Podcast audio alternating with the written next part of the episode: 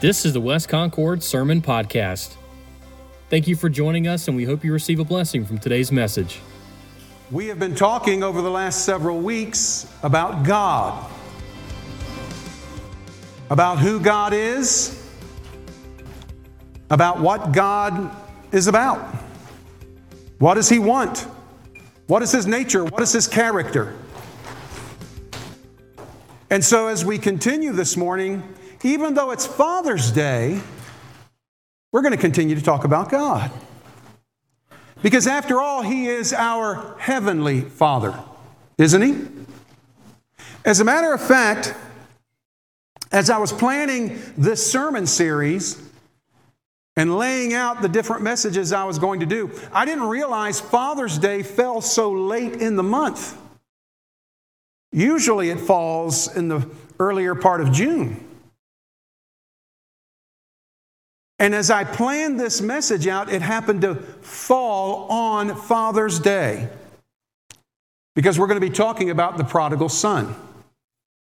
Y'all are familiar somewhat with that story, at least you should be. But more often than not, we focus on the son. But today we're going to focus on the father because this is a parable about the fatherhood of God.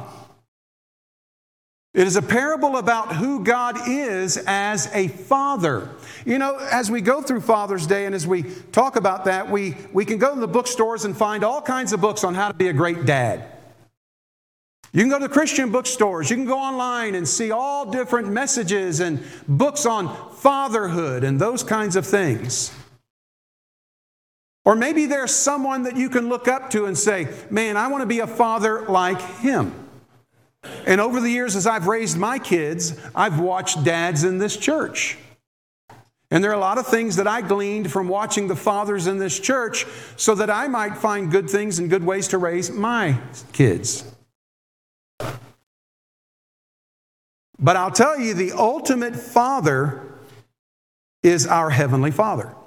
Now, we've been in the Old Testament talking about the character of God, His names, and the majesty and magnificence of God. And we've been talking about the power of His name and all of those wonderful things. And it sort of seems like God is out there and transcendent, and certainly He is. But this morning, we're going to bring God right down into our lives. And it's a fitting day, Father's Day, because we're going to look at our Heavenly Father. And as you read this parable with me this morning, you're going to see something very unique in this story. Because it is the only time in Scripture that we see God run. The only time in Scripture that we see God run. And so, as we examine the aspect of God running, let's have a word of prayer. Heavenly Father, we are grateful today for you letting us be here to worship you. Father, we thank you for the men in our church, the fathers, and Lord, those aspiring fathers. We pray that you'll again wrap your arms around them and bless them. But Lord, we thank you that you are our heavenly Father. And that, Lord, no matter how far away we get from you, you still love us, you still seek us. Lord, help us this morning to be found. We ask this in Jesus' name. Amen. So, we've been talking about the transcendence and magnificence of Almighty God. But even back in the Old Testament, God reminded his people that he was near at hand. As a matter of fact, in the book of Jeremiah, chapter 23 and verses 23 and 24, God reminds us of this. He said, Am I a God near at hand, says the Lord, and not a God afar off? Yes, he's big. Yes, he's unlimited. Yes, he's amazing and magnificent. Yes, he's beyond imagination. But he's telling the people, even in the Old Testament, where people think God was big and mean and grouchy. No, no. Even in the Old Testament, God is telling his people, I am near at hand. I am near at hand. He goes on to say, Can anyone hide himself in secret places? so I shall not see him. In other words, God is not only near at hand, but God is watching. God is observing. God is looking. You know, raising my kids, one of the things that always came up, and I always heard when we were out doing something, my kids would be out doing, uh, playing, or they'd be looking at, they say, Daddy, look at me. And we all did that growing up, didn't we? Mommy, Daddy, look at me. And of course, whatever they were doing, you would applaud and you would shout, and you would encourage them. Well, here's the thing God, our Father, is looking at us, He sees us. He sees us. He said, So shall I not see him, says the Lord. Do I not fill heaven and earth, says the Lord. One of the natural aspects of God, or supernatural aspects of God, rather, is his omnipresence. He's everywhere at one time. I mean, some of us had dads that couldn't be there for whatever reason. My dad spent four years away from home. He was in the Air Force. He spent two years in Vietnam. He spent just about two years in the Philippines. I missed him terribly. But he always made sure he wrote us and sent us pictures and slides. And while that was good, it wasn't like having him near at hand. But I understood then, and I understand now, he was standing up for his country, and I honor him for that. My dad passed away in his mid 50s of lymphoma cancer. I was 21 when my dad died. There's not a day literally that goes by that for some reason I don't think of him. As a matter of fact, I have my dad's picture in my office up on the wall looking over my shoulder. So, yes, I'd love to have my dad here. My dad never got to meet my kids on this. He'll meet them in heaven one day. I'm looking forward to that. But understand this no matter what the nature of your dad's presence or lack thereof in your life, if you're a believer in Jesus Christ, you have a heavenly Father that is near at hand. And everywhere you go, He goes. And what you do, He sees. Because God loves us. He loves us. Moving from the Old Testament to the New Testament, we see in the book of Romans, chapter 5, in verse 8, how do we know God loves us? Well, God demonstrated his own love toward us, that while we were yet sinners, Christ died for us. Now, there will be people who'll say, Well, I gave my dad a hard time growing up. There are times my dad wasn't happy with me. I'll tell you, there are times my dad wasn't happy with me. I guarantee it. See, the reason I can stand up and preach today, people say, Do you get nervous? I get nervous about doing it before God, but I don't have a problem with running my mouth because I ran it when I was a kid. Matter of fact, I know on more than one occasion I rather embarrassed my mother and father. I'll never forget one time when I was about five years old. My dad had one of his Air Force buddies and his wife and son at the house. And his son was a mischievous little brat. Okay, I'm just going to tell you the truth. I believe in telling the truth here. Now, I had my room and I had my toy chest and everything. And that little rascal got in there and tore, tore up everything I own. He took every toy out, he broke it apart, tore it up, left my room a shambles. So I happened to take my five, four, five year old self, marched out in the living room, and I looked up at that man. I said, Sergeant Fetters, that was his name, I'll never forget it. I said, You and your wife can come back anytime, but don't you dare ever bring that boy back in my house again. at that moment, my dad looked at me, and I knew that was the end. So, yes, there were times, and that was just one of the many, that I displeased my father. And I think we can all sit here today and talk about how we, at times, more than we want to talk about, have displeased our Heavenly Father. But aren't you glad that our Heavenly Father loves us nonetheless? I'm glad my dad still loved me after that, once I got up off the floor. Because here he says that while we were still sinners, Christ died for us. That is the awesome, amazing love of God. Listen, that is the fatherly love of God. That love that continues to go on in spite of our sin, in spite of our rebellion, in spite of even embarrassing Him. And so this morning, as we open the Word, I want to share with you that story. Again, you're very familiar with it if you've been around church long enough or if you've been saved long enough, you've read it. So have your Bibles and go to Luke 15.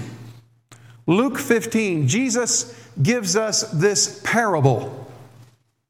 And what is a parable? A parable is basically an object lesson, is what it is. When I would do pastor's pals, when our Sunday schools teach our children, when our children's ministry teaches, and they use objects to teach lessons from. A parable is simply using an object or circumstance and it's casting truth along with it. As a matter of fact, the word parable is Greek. Para, which means alongside of, and bale, which means to throw. And Jesus is taking an, an instance, whether it's a story or an object, and he's demonstrating some truth with it. I remember when I did Pastor's Pals, I would bring all kinds of objects, and then people would bring me stuff and say, Can you do a Pastor's Pals with that? And so I, I challenged the church. I said, I can make a Pastor's Pals object lesson out of anything you bring me.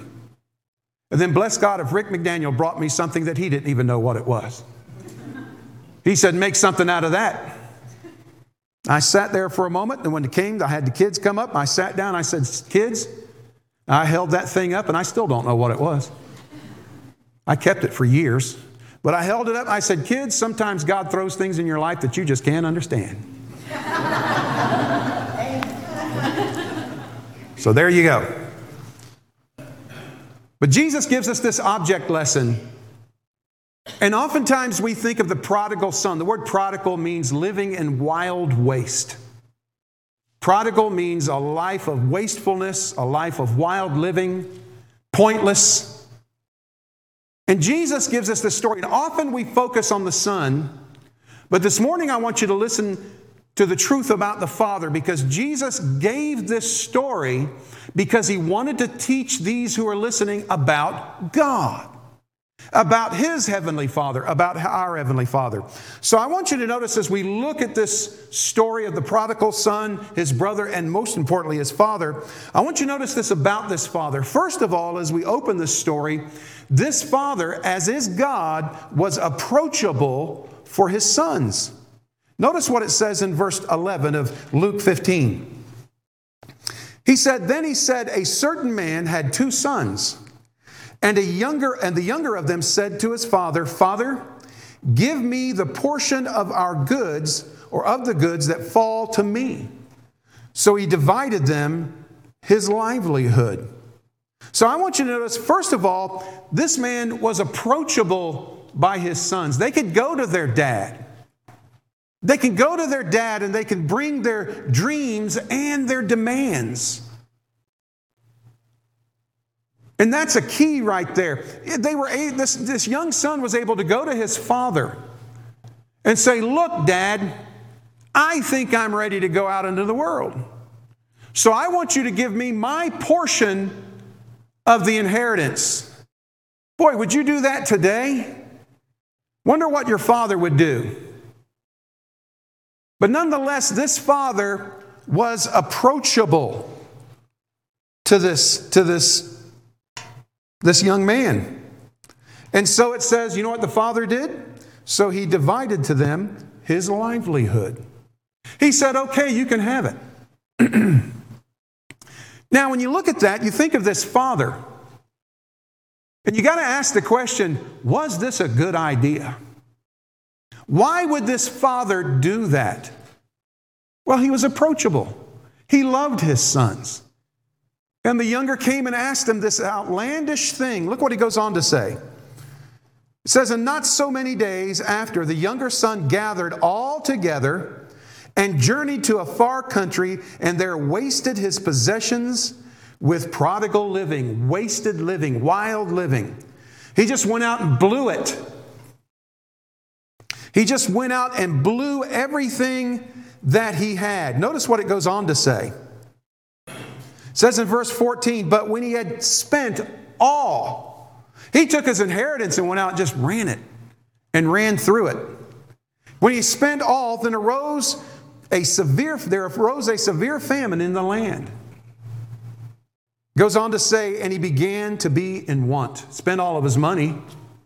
Now there's a famine in the land. Why? You say, well, if he spent all of his money, what does it matter if there's a famine in the land or not? It's because even back then, poor people were able to glean from the fields of those who would grow.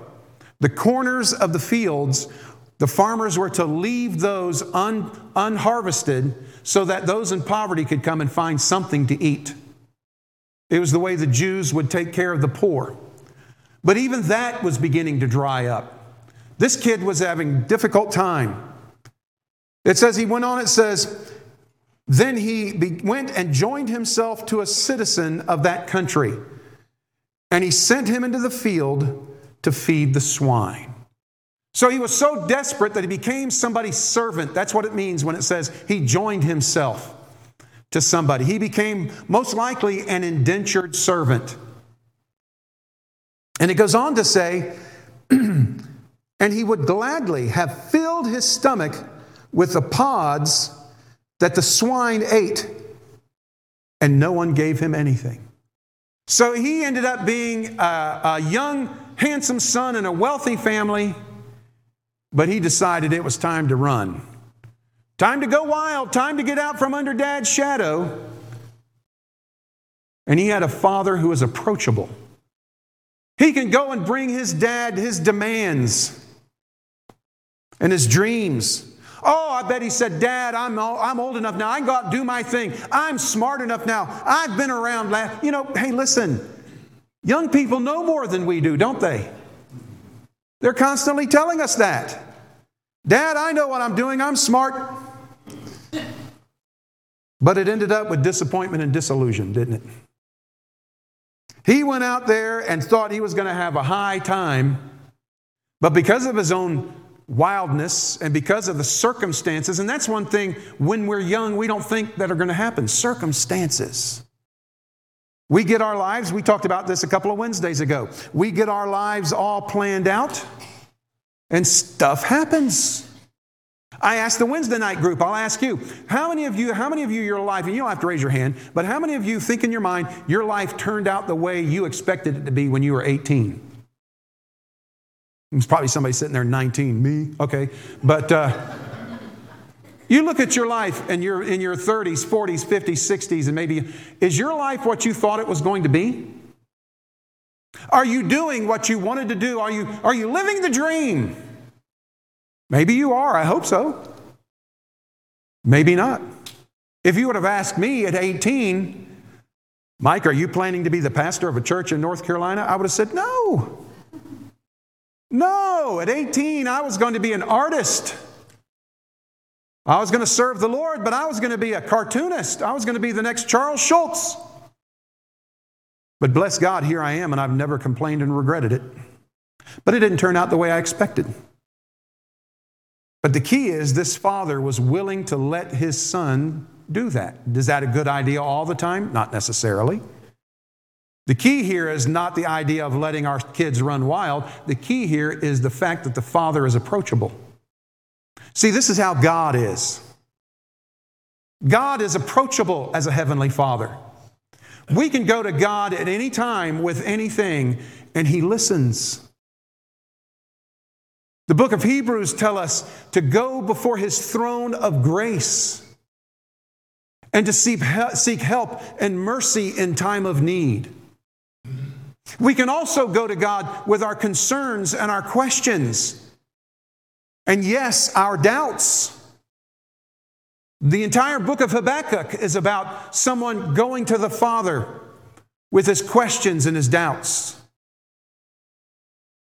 The whole book of Psalms are prayers to God, prayers of sorrow, prayers of celebration, prayers of anger. Prayers of peace. God, even though He's grand, majestic, magnificent, and wonderful, He's approachable. And you can go to His throne of grace. It's wonderful, it's a throne of grace. We don't deserve to go there, but it's, it's there. And He says, in that throne of grace, you can find mercy and help in time of need. Well, the father in this parable pictures God. And you know what? Sometimes God lets us run a little wild. Sometimes God lets his children rebel. He let Adam and Eve rebel, didn't he? The reason why is because he, he wanted to introduce, he wanted to have sin and a choice introduced so the people would freely choose him instead of being programmed to do so. And we've been in rebellion ever since. We think we're smarter than God, just like I always thought I was smarter than my dad. We can bring our dreams and our demands, our disillusion and disappointment to Him. He's approachable. This Father also, He was associated with heaven by His sons. It's interesting, I heard a statistic coming in this morning about Father's Day and Mother's Day. Hallmark came up with both. And Hallmark came up with Mother's Day first. And the reason why is they wanted to make money. And we should honor our mothers. I mean, we should honor them not just one day a year, but every day. But they came up with the holiday and they started putting out cards. And listen, Hallmark made a bundle on Mother's Day. So, you know what any business person would do? Well, we made a bundle on Mother's Day. Let's do Father's Day. So they decided to come up with Father's Day. Guess what? They didn't make as much money on Father's Day.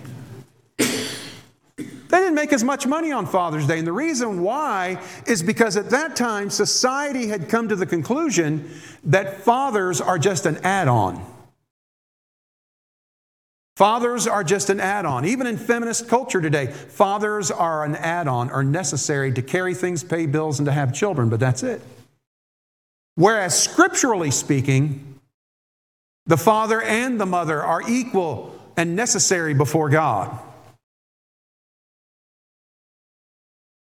And so fathers were held in grand esteem in Scripture. And I want you to notice as we continue on this morning, let's jump down to verse 17. So here's this kid. He's out in the field feeding pigs. Now you got to understand this about Jewish culture. This was not something you would be proud of. Maybe today, if your son or daughter grew up and became a hog farmer, we have that in the western part of the eastern part of the state, and that's a great career. I appreciate those people because I dearly love bacon, okay? Amen, amen and amen. Thank you. But back for Jews, that wasn't something you wanted to do because hogs, pigs were unclean. And so he didn't even work for a Jewish family. He had to leave and go work for a Gentile family. And it says he, he wanted the pods that the pigs ate from. Well, the pod that they used was part of a carob plant. And it was shaped like a horn and it was sweet and had a bread consistency. And what these pods were used for was primarily to fatten pigs. They weren't served to people, people did not eat them. They were grown specifically to fatten pigs. And he was so hungry, so desperate, so broken, so disappointed and disillusioned that even eating the pods the pigs ate, he would be appreciative of that. And so there he was at one time eating at the table with his family, but because of his own selfishness and sin, he's at the hog trough, starving. And suddenly, the light comes on. Look what it says in verse 17. But he came to himself. The light came on. All of a sudden, everything that his father and mother had taught him, they were right. They were right. I don't know when that happens with kids. I can't sit here and tell you the time when I came to the realization about many things in life that, you know, they were right. And I know some of you have kids that haven't got there yet. This kid did. He finally saw that he was in trouble. He goes on to say, He said, How many of my father's hired servants have bread enough to eat and to spare, but I perish with hunger. So he came to a realization. And he realized his failure. See, because when God guides us and brings us along, just like parents, when we stray from that good teaching, there's failure eventually going to come, eventually going to come. And hopefully, we come to the place like this young man did that we realize it before it's ultimately too late. Because that's what he did. He realized, I've messed up finally. This was not a good idea. My dad probably tried to talk him out of it, and he said, My dad was right. And here, my dad's servants are eating better than me. So I also want you to notice something else. He realized some things about his father. Now look at this next passage. This is so wonderful. Look at verse 18. He says, I will arise and go to my father. That took a lot of courage, by the way. Let's not look down upon this kid. He messed up, but he came to his senses. And he has the courage now to go back. I will arise and go to my father. And look what he says to, he's going to say to his father. Now I want you to see something here. He said, I will say to him, Father, I have sinned against heaven and before you. See, the father was the spiritual head of the home in those days. In a real sense, the father was the earthly representation of God, in a sense. And he was going to go say, Father, I have sinned against you and against heaven. Look what he also says. Look at verse 19. And I am no longer worthy to be called your son. Make me now like one of your hired servants. Did you hear that? Here is his father, in a sense, in this story, representing God in heaven. And do you see the plan of salvation here? Just like our Heavenly Father, we have rebelled against Him. God, I don't need you. God, I don't want you. God, I'm smart. I'm going to go out and have fun in this world. I'm going to blow my life on enjoyment and pleasure and leisure. And then all of a sudden we come to realize that that is a big mistake. That is empty. There's nothing fulfilling in this world, there's nothing rewarding in this world. It's all temporary. And we finally come to our realization that I need God. And so we come to God and we say, God, I admit that I've sinned against you. That's the first step of salvation. Not only that, but he says, God, I am not worthy to be called your son. That's what he wants to say to his father. That's the next step of salvation. Lord, I don't deserve heaven. I don't deserve a relationship with you. And the reality is, none of us do. None of us deserve to call God our Heavenly Father.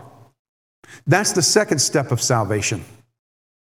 And then comes a decision of faith make me like one of your hired servants.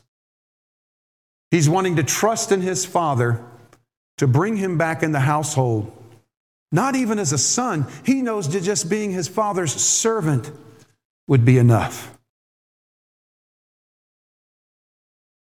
That's what happens when we get saved.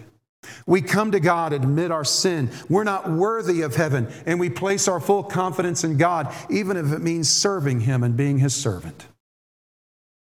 That's the, that's the gospel message. And the Son associated heaven with His Father. And so, not only was he seeking forgiveness and, and reestablishment from his Father, he was seeking it from God the Father as well.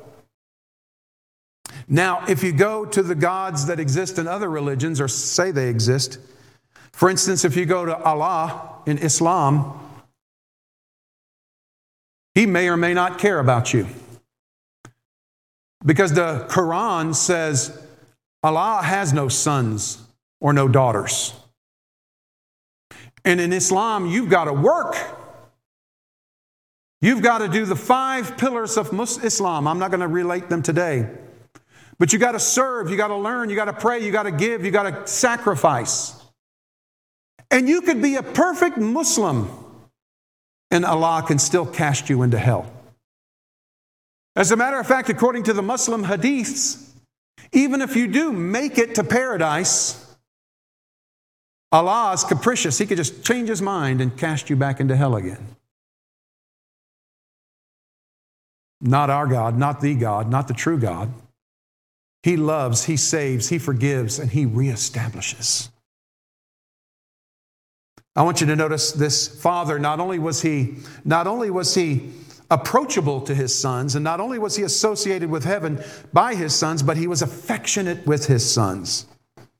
He was a loving father. So look what happens in verse 20.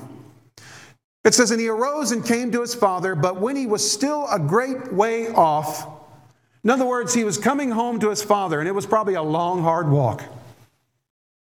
It was a long, hard walk. It's hard to tell somebody, yes, I was wrong, isn't it? It's hard to say, I've blown it. It's hard to say because what, you, what do you expect the person to say? I told you so. Don't you hate when somebody does that? Ah, I know we hate when that, they do it to us, but don't you often want to do it to somebody else? Don't look at me like you're spiritual. And I bet you he was going to his father. And I bet you he was walking and trudging down that road thinking, man, when I get there, he may not even want me here. He may not, well, he may just say, get out of here. You failed me. You're not my son anymore. Or I may come up that trail and he may just say, go to the bunkhouse. You're nothing but a servant to me. Which, you know what? He would have been happy with that because he knew he was wrong. Now, here is where we see God running. It says, while he was still a far way off, look at verse 20, his father saw him. Now, we don't know how much time elapsed here, but his father saw him. Now, you got to ask the question how did his father see him? Why wasn't his father busy doing something else? Do you not wonder if his father checked that road every day? Because look what it says.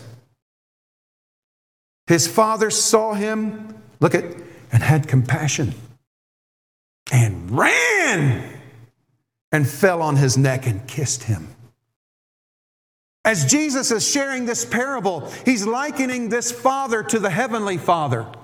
And so, yes, this father, when he saw his son, he was so moved that his son had come home. He loved him so deeply. Yes, his son messed up. Yes, his son did sin against him. Yes, he failed. But all of a sudden, this father, the love of this father overcomes the sinfulness. And not only is his father looking for him, but he's so compassionate and longing to see him that he runs to him. He doesn't run away from him. And so here's the thing as Jesus is sharing this parable,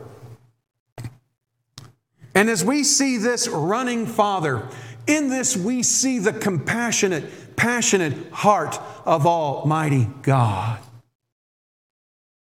There's a poem that you need to read. It was written around the 1600s entitled The Hound of Heaven. Google it, look it up, read it sometime today or the next few days. It's written with this parable in mind of how God loves us so much that just like a bloodhound chases down what he's looking for, so God will chase us and come after us. We don't have a God who, once we sin, says, you know what, go ahead and go to hell. I don't care. As a matter of fact, people will say, well, you must serve a wicked and horrible God in that he sends people to hell. Let me correct you God has never sent a soul to hell, they do that themselves. Even though humanity spit in his eye, cursed his name, turned their back on him, and rebelled and spent all the gifts that he's given them on selfishness, God still loves us so much that he ran to earth, took on flesh,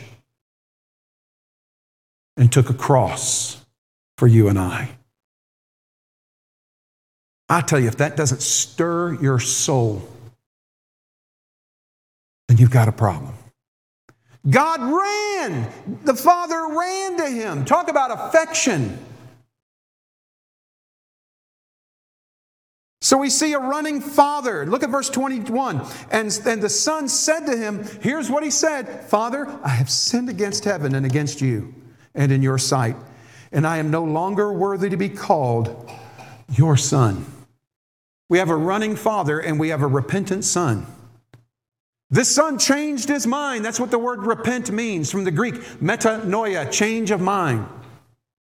He thought he was smarter than his dad. He thought he could go out and have a great time. My dad's keeping me down, he's keeping me back. I'm going to go, I don't need him, I'm going to go out and have fun. Well, he found out that there's nothing true to that. He changed his mind and came home repentant, broken, and his father ran to him. ran to him.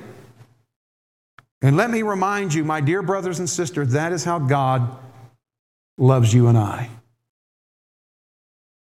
God doesn't cast us aside. God's not going to just throw us away. God ran to save us. He loves us. Yes, God is majestic. Yes, He is amazing. He is not bound by space, matter, and time. Yes, He is omniscient, omnipresent. Yes, He's this magnificent, self existent being. But He's also a heavenly Father. And His love moves Him to run to you and I. He was an affectionate father with his sons. And finally, we see that once his son was returned to him, he was reassuring to his sons. Notice what he says in verse 22 But the father said to the servants, Bring out the best robe and put it on him, and put a ring on his hand and sandals on his feet, and bring out the fatted calf and kill it, and let us eat and be merry. For my son was dead and is alive again, and he was lost but is found. And they began to be merry. And what did they do? They had a party and they celebrated. Well, while they celebrated, his older brother was in the house. His older brother didn't go anywhere. His older brother just hung around and got mad. Why aren't you celebrating with me? He said, You know, Dad, I, I've been here this whole time. I've never done anything wrong. I didn't run off. I didn't take my inheritance and squander it. And he's referring, this parable talks about the Jews who had been part of God's family and God's people.